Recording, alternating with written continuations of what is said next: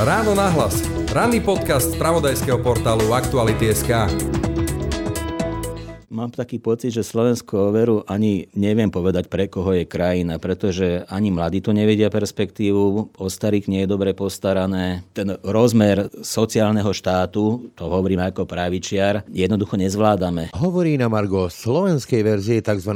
sociálneho štátu bývalý minister práce, sociálnych vecí a rodiny Jozef Mihál. Okrem kritiky tzv. rodinnej revolúcie z dielne Igora Matoviča však svoje výčitky smeruje aj k aktuálnemu ministrovi práce Milanovi Krajniakovi, ktorý podľa neho kvôli snahe presadiť rodičovský bonus trestuhodne zanedbáva nutnosť zmeniť spôsob valorizácie penzií, ako i nevyhnutnú reformu druhého piliera. Všetci sporiteľia, ako sme, a ja som sporiteľ, ktorých je okolo milióna na Slovensku, takto ročne jeden prichádza v priemere o tisíc eur a ten milión sporiteľov prichádza v priemere o miliardu. Slovenskou politikou dnes hýbe predovšetkým tzv. rodinná revolúcia z dielne ministra financií Igora Matoviča. Sociálny štát to sú však aj politiky v oblasti penzijného systému, starostlivosti o invalidov či nastavenie tzv. hmotnej núdze. Smutným faktom totiž je, že počet ľudí žijúcich pod hranicou tzv. príjmovej chudoby sa na Slovensku prakticky už roky vôbec nemení. Zo 435 eur a menej, tak mesačne u nás musí vyžiť aktuálne vyše 600 tisíc ľudí. Pre koho vlastne je teda tento náš údajne sociálny štát? A čo s penziami či nastavením životného minima, od ktorého sa následne odvíja množstvo rôznych sociálnych a iných dávok? V dnešnom ráne nahlas na to odpovie exminister práce, sociálnych vecí a rodiny z SAS Jozef Mihál. Pekný deň a pokoj duši praje, Braň Robšinský. 11. júna vás čakajú Zoe Weaves, Lost Frequencies, Zara Larson a absolútna megastar súčasnosti Dua Lipa. Lovestream.sk Počúvate podcast Ráno na hlas. Parlament schválil tzv. rodinný balíček, ako to definuje minister financií Igor Matovič z jeho dielne v hodnote 1,2 miliardy približne. No o tomto balíčku budem hovoriť s exministrom práce, sociálnych vecí a rodiny a ešte stále členom SAS, pokiaľ budem takým tichým členom SAS, Jozefom Michalom. Dobrý deň, ďakujem za pozvanie. Zaujímavé aj to odôvodnenie toho balíčka, lebo takto nejako pred minulý rok to bola veľká daňová revolúcia, zostalo s nej toto, ten zvyšok tie živnostníci a všetky tie ďalšie veci nič. Potom sa o tom začalo hovoriť ako o protiinflačnom balíčku, to ešte bola na tlačovke Olano. No a teraz to Igor Matovič e, zabil, že to nie je protiinflačné v tom rozhovore. A veľa sa napríklad hovorí aj o tom, teda on to odmieta, ale hovorí sa aj o tom, že to je taký prorodiny, ktorý môže zlepšiť demografiu. Napríklad kolegovia z Postoja sa odvolávajú na Polsko, na tých 500 zlotých. Tam sa to ale nepotvrdilo. Je toto reálna pomoc rodinám, ktorá môže zvýšiť natalitu? Ja by som vždy na začiatok tejto debaty rád upozornil na to, že dobre bude, keď na Slovensku už nebude klesať pôrodnosť tak, ako doteraz klesala, keď sa ten pokles pôrodnosti zastaví nejakými opatreniami. Čiže už vďaka aj za to, že tá pôrodnosť nebude ešte viacej klesať, ako doteraz klesala. Vďaka aj za to. Nemyslím si, že takéto pridanie na prídavkoch na deti na daňových bonusoch bude znamenať, že ľudia budú mať viac detí. Možno by skôr práve pomohla tá podpora škôlok, pretože... Chcem spýtať, že či sa dá ten rodič kúpiť e, takúto holou sumou, lebo odborníci hovoria, že napríklad vo Francúzsku je lepšia pôrodnosť ako v iných štátoch v rámci Európskej únie, práve kvôli tomu, že tam nie je taký ten mzdový gap matiek, ktoré vlastne trestajú za to, že sú matkami, že majú nižšie príjmy, že sú tam jasličky, škôlky, rôzne odľahčovacie služby pre tie matky, čo tie ženy motivuje zhľadiť prácu a dieťa. To je v poriadku, ale to je len časť pravdy. Napríklad si vezmite to, že u nás veľmi veľa mladých žien študuje na vysokej škole. Dokonca si robia doktoráty. To je dobre, nie? Ako budú vzdelané. Hej. Lenže čo to znamená? Znamená to, že takáto študentka doštuduje, keď má 23, 24, 25 rokov. Začne kariéra? Potom nejaké roky chce venovať rozbehnutiu kariéry a potom naozaj je to tak, že v priemere sa prvé dieťa slovenskej žene rodí až niekedy okolo 30 Dobre, má prvé dieťa, chce ho mať, má ho bude mať aj druhé dieťa, povedzme, to už bude mať 33-35 rokov. No a čo myslíte vy, ako muž bude mať ešte chuť mať tretie dieťa v nejakej 38 40 Argumentom môže byť aj to, že o tom hovoria odborníci úplne že unizono, že dieťa sa stáva aj ako si statusovou vecou, že už dneska nepotrebujeme detskú prácu, nepotrebujeme viac detí, lebo je vysoká detská úmrtnosť, to odpadlo a že už keď máme to jedno dieťa, tak vlastne sme si splnili tú statusovú genetickú vec, tak na čo mať 3, 4 a tak ďalej. Tak je to možno taký nejaký životný postoj aj možno aj veľkej časti mladých žien alebo rodín na Slovensku. Hm, ťažko sa k tomuto vyjadrovať. Sám som ešte pred pár rokmi hovoril, že treba mladým rodinám pridať a že budú mať viac detí. Nemyslím si to už dnes. Skôr by som to tlačil do tých služieb pre rodiny, aby tá mladá žena, ktorá chce rozvíjať tú kariéru väčšiny prebudov, chcú pracovať sa niekde, ale nemôžu, pretože to dieťa jednoducho ich núti byť doma. Hej. Ich to vlastne trestá, lebo keď vypadnú, keď vlastne vypadnú z toho pracovného procesu na tej materskej, tak ich to vlastne potom zdovo doženie. Chýbajú škôlky a chýba možno nejaké finančné zvýhodnenie, možno nejaké daňovo-odvodové výhody pracujúcej ženy, ktorá má malé dieťa. Lebo ten zamestnávateľ to musí trošku tolerovať, že ona je často napríklad na očerkách a podobne, alebo naozaj si chce čerpať aj nejaké voľno, byť s tými deťmi, ale to potom dopláca na to ten zamestnávateľ, ako, ako tá firma a tak ďalej. A teraz čo s tým? Žena, povedzme, nerastie v tej kariére. Do tohto by mohol vstúpiť štát a pomôcť aj jednej aj druhej strane, aby sa to jednoducho vyriešilo. Ale ja keď sa ešte vrátim k tomu, čo som začal, že to prvé dieťa v 30 študentka. No teraz si predstavte, že pri všetkej tejto podpore sa my teraz bavíme o tom, že 22-ročná študentka vysokej školy by chcela mať prvé dieťa. No ako dopadne v tomto Matovičovom balíčku? Čo dostane? Dostane 40 eur prídavok na dieťa, dostane ona daňový bonus 100 eur. No nedostane, pretože študuje, nepracuje, má na nejaký daňový bonus nárok. No, veľká nula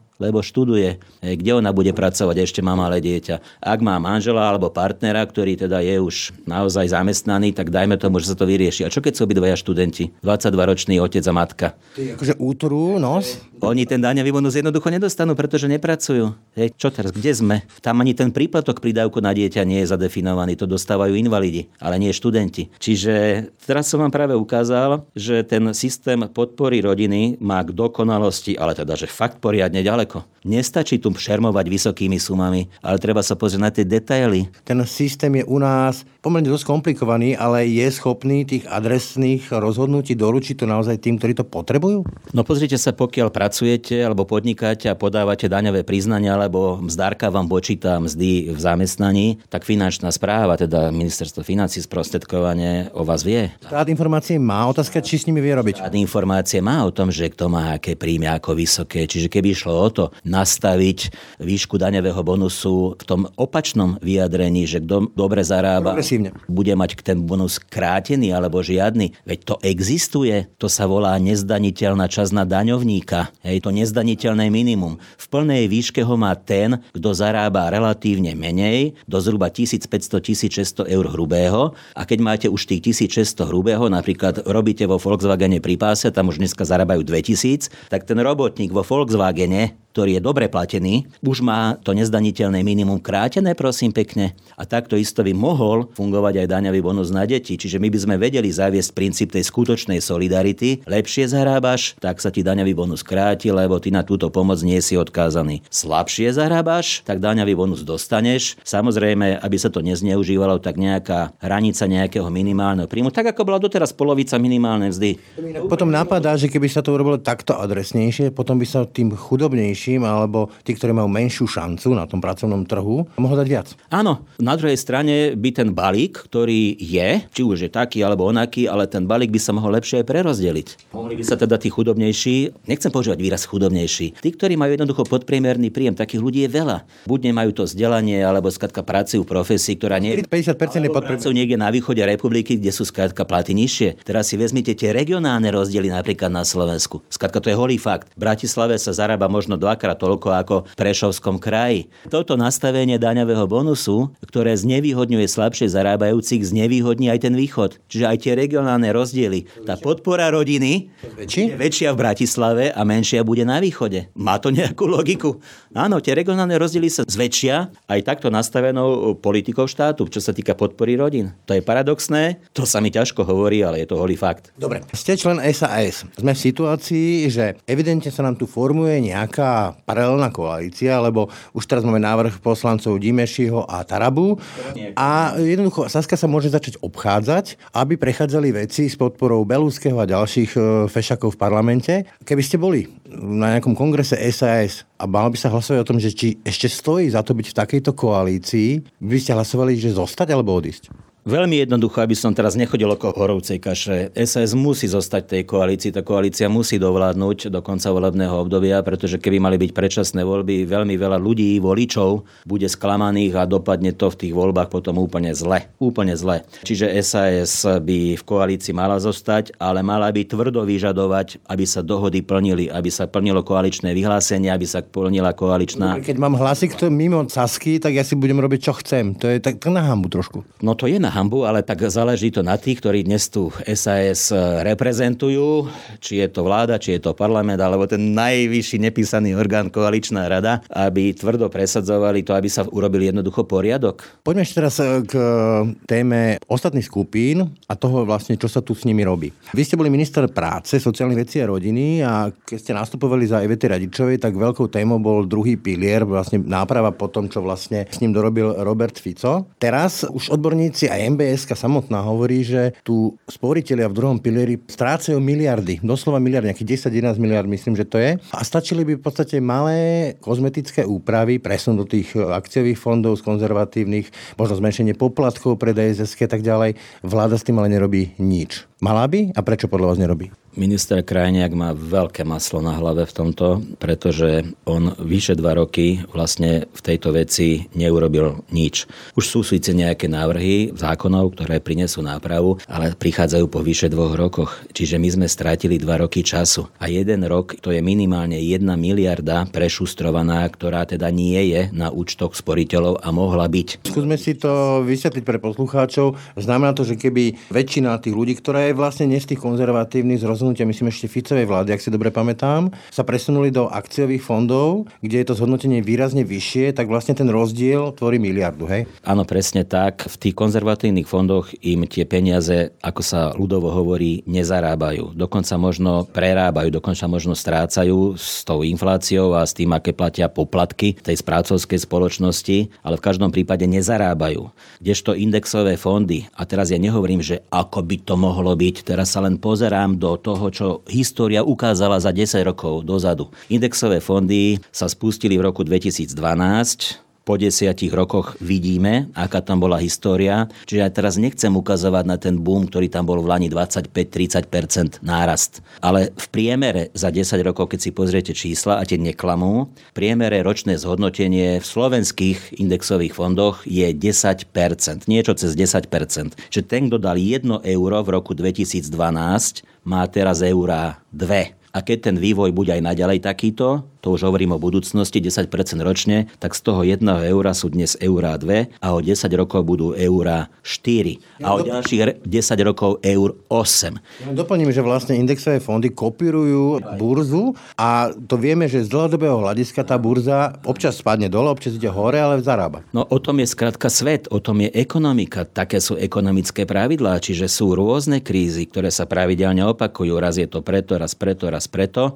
Nie je to vždy len o tom raste sú aj tie pády, ale vždy sa ten pád potom dobehne späť a ten rast potom pokračuje. Stačí si pozrieť históriu dozadu. Jednoducho to sú holé fakty. Čiže pokiaľ človek nemá svoje úspory v indexovom fonde, mohol by ich mať, ale on ich nemá, z neznalosti, nezaujíma ho to, netrápi ho to. Prichádza jednoducho tieto peniaze. A všetci sporiteľia, ako sme, a ja som sporiteľ, ktorých je okolo milióna na Slovensku, takto ročne jeden prichádza v priemere o tisíc eur a ten milión sporiteľov prichádza v priemere o miliardu súčte. Prečo to bolo vás minister kraj nejak neriešil? Nie je ani hlúpy, ani nevzdelaný, veciam rozumie, pomerne rýchlo si to naštuduje, ale je tak trošku posadnutý akoby jednou témou, takou témou Vladimíra Pálka, myslím teda. Jeho skatka zamestnáva a vyťažuje myšlienkovo aj, aj prakticky zavedenie rodičovského bonusu. Zase sa bavíme o pomníčku, ktorý si chce nechať. Ja hovorím, ja to rešpektujem, každý minister chce, aby sa o ňom hovorilo, aby niečo v, tom, v tej Wikipédii po ňom bolo napísané, čiže u pána Krajniaka to bude rodičovský bonus, ktorý teda zrejme vo finále predsa presadí. Dobre, doprajme mu to. Zas nie je to až taký úplný nezmysel.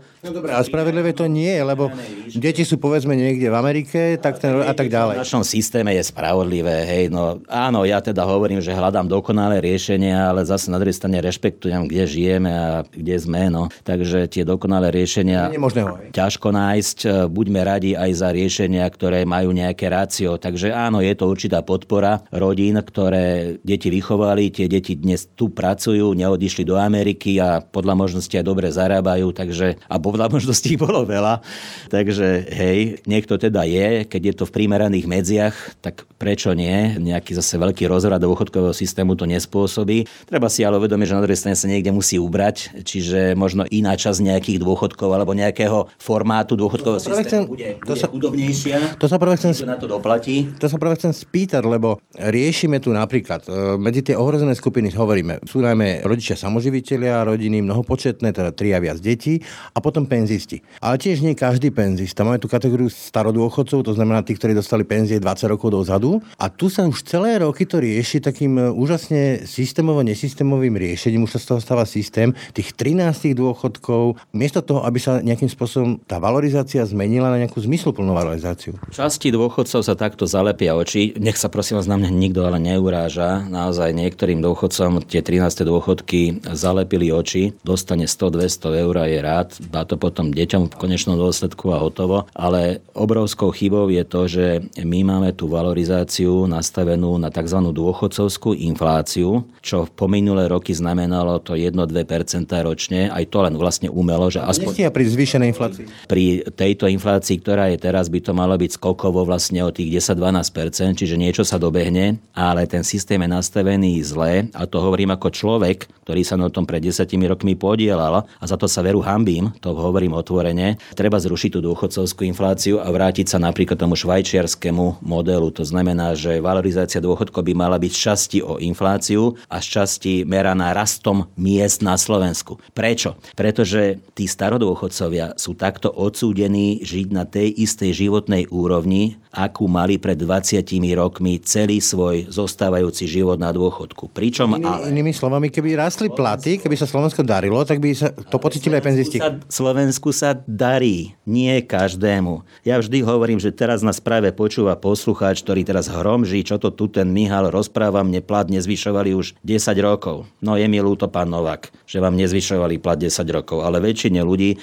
tie mzdy rastú, to je holý fakt. Čiže mzdy rastú a za posledné roky celkom pekne. Ako krajina sa v tomto posúvame dopredu. Lenže tí dôchodcovia, ktorí mali priznaný dôchodok pred 20 rokmi, tí zostali na tej úrovni, ako boli vtedy.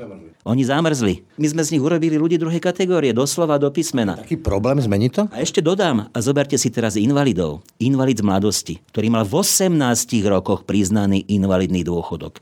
Vtedy to bolo možno relatívne rozumne nastavená suma, ale takisto ten jeho dôchodok až do smrti. On zomrie ako 78 ročný, on 60 rokov žije z invalidného dôchodku, lebo má naozaj ťažký zdravotný stav, ktorý sa mu zvyšuje mikroskopicky. Čiže jemu tá životná úroveň zostáva zamrazená 60 rokov až do jeho smrti. Veď toto je nehoráznosť. Čo to... Ale logicky sa pýtam, to je taký problém zmeniť? Veď to nie sú vynálezy raketoplán. Ja sa v každom takomto rozhovore, pokiaľ na to dostanem aspoň trošku priestor, na toto snažím upozorniť, aby tá debata aspoň začala. Pretože ona je úplne zamrznutá. Všetci tí ekonómovia, ktorých si voláte do relácií, hovoria, dôchodcovská inflácia to je super, lebo takto šetríme náš dôchodkový systém, to je skvelé ale to je blbosť. My nemôžeme skladka pozerať na všetko cez Excel a cez to, ako ušetríme peniaze v štátnom rozpočte. Veď tí dôchodcovia, naozaj tí, ktorí majú 80 rokov a podobne, alebo tí invalidi, oni nemajú šancu si napríklad niečo privýrobiť alebo niečo, lebo už sú naozaj... Majú vlastný byt, to majú šťastie. Ak ho nemajú, tak smola bezdomovci. Môžu byť ešte v nejakej príjmovej situácii, môže si povedzme privyrobiť aj nejakým prenájmom niekto, ale jednoducho systémovo, systémovo to takto prosím pekne nemôže zostať. Čiže ja sa na toto snažím upozorňovať a a ten dôchodkový systém vyžaduje veľa rôznych opráv a toto je podľa mňa jedna z nich. Samozrejme, vo výsledku to znamená vyššiu záťaž.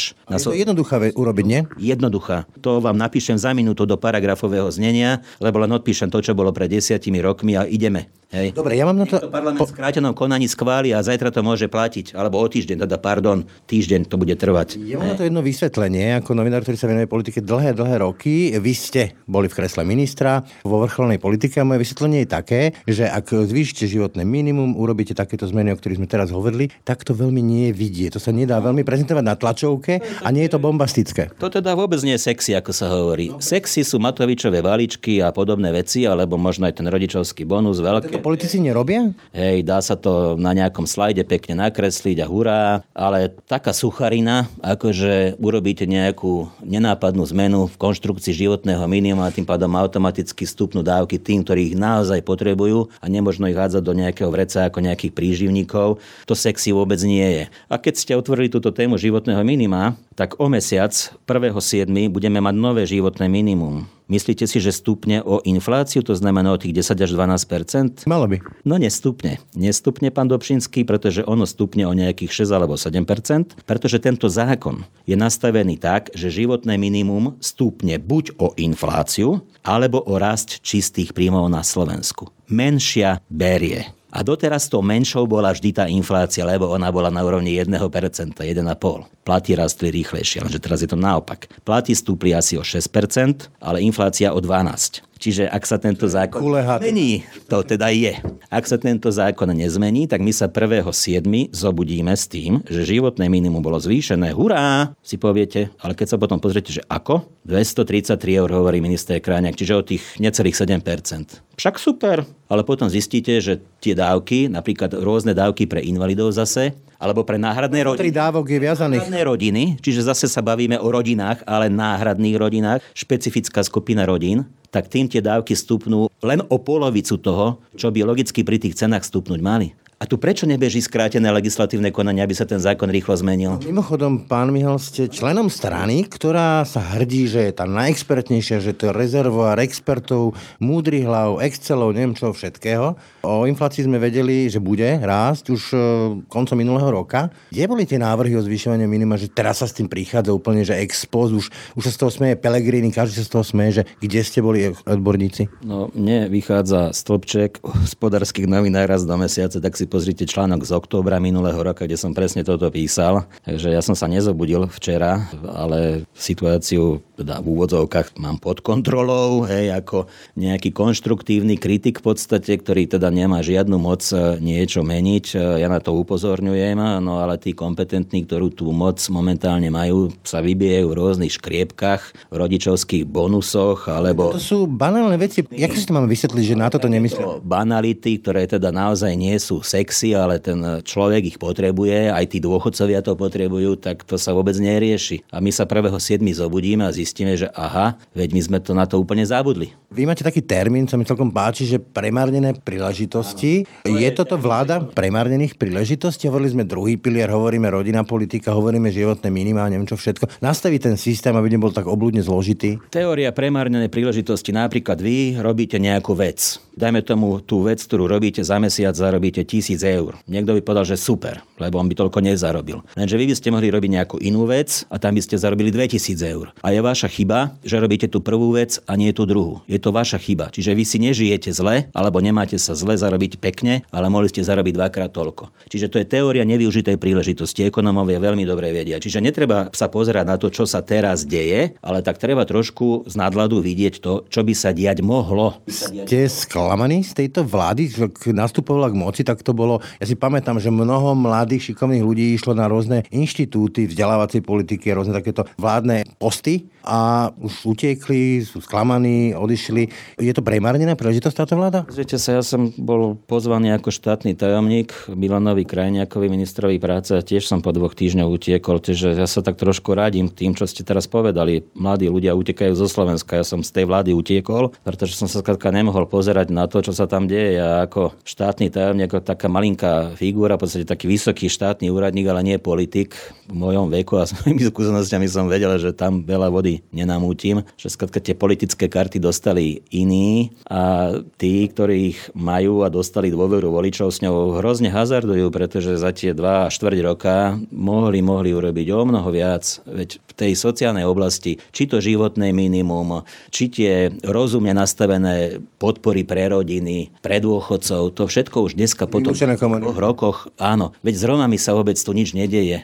Ani sa o tom zase nehovorí. To občas tak vlnovite vyskoč, vo v takých vlnách vyskočí, ako má, média to vytiahnu. Nič sa nedieje, čiže tieto politiky, dôležité politiky, ktoré patria do rezortu práce, sociálnych vecí a rodiny, spia zimným spánkom. Dobre, ale dnešná doba je taká, že keď sa nič nedieje, tak padáte. Keď nerastiete, padáte. Čiže padáme? Nepadáme, ale nerastieme tak, ako by sme mohli, pretože táto krajina má určite obrovský potenciál. A keďže my nemáme ani nerastné suroviny, ani napríklad more, tak eh, my by sme všetko mali postaviť, alebo teda mali by sme stavať na vzdelanie tak ako napríklad Fíni. Irsko bolo kedy. Tak Fíni to stavajú na hokej, ale aj na vzdelanie. Alebo Irsko je taký výborný príklad, čiže školstvo. Necítim, že by teda dochádzalo k nejakým, nejakým zmenám. Je tam strašná zotrvačnosť okrem iného. Čiže je to jednoducho zase nevyužitá príležitosť. Nech sa pozriete na ktorékoľvek eh, ministerstvo, rezort, tak eh, nevyužitá príležitosť. Na záver, je taký slávny film, myslím, že táto krajina nie je pre starých a chorých, ak si dobre pamätám názov toho filmu. Je Slovensko krajina pre starých a chorých, alebo len pre zdravých a bohatých?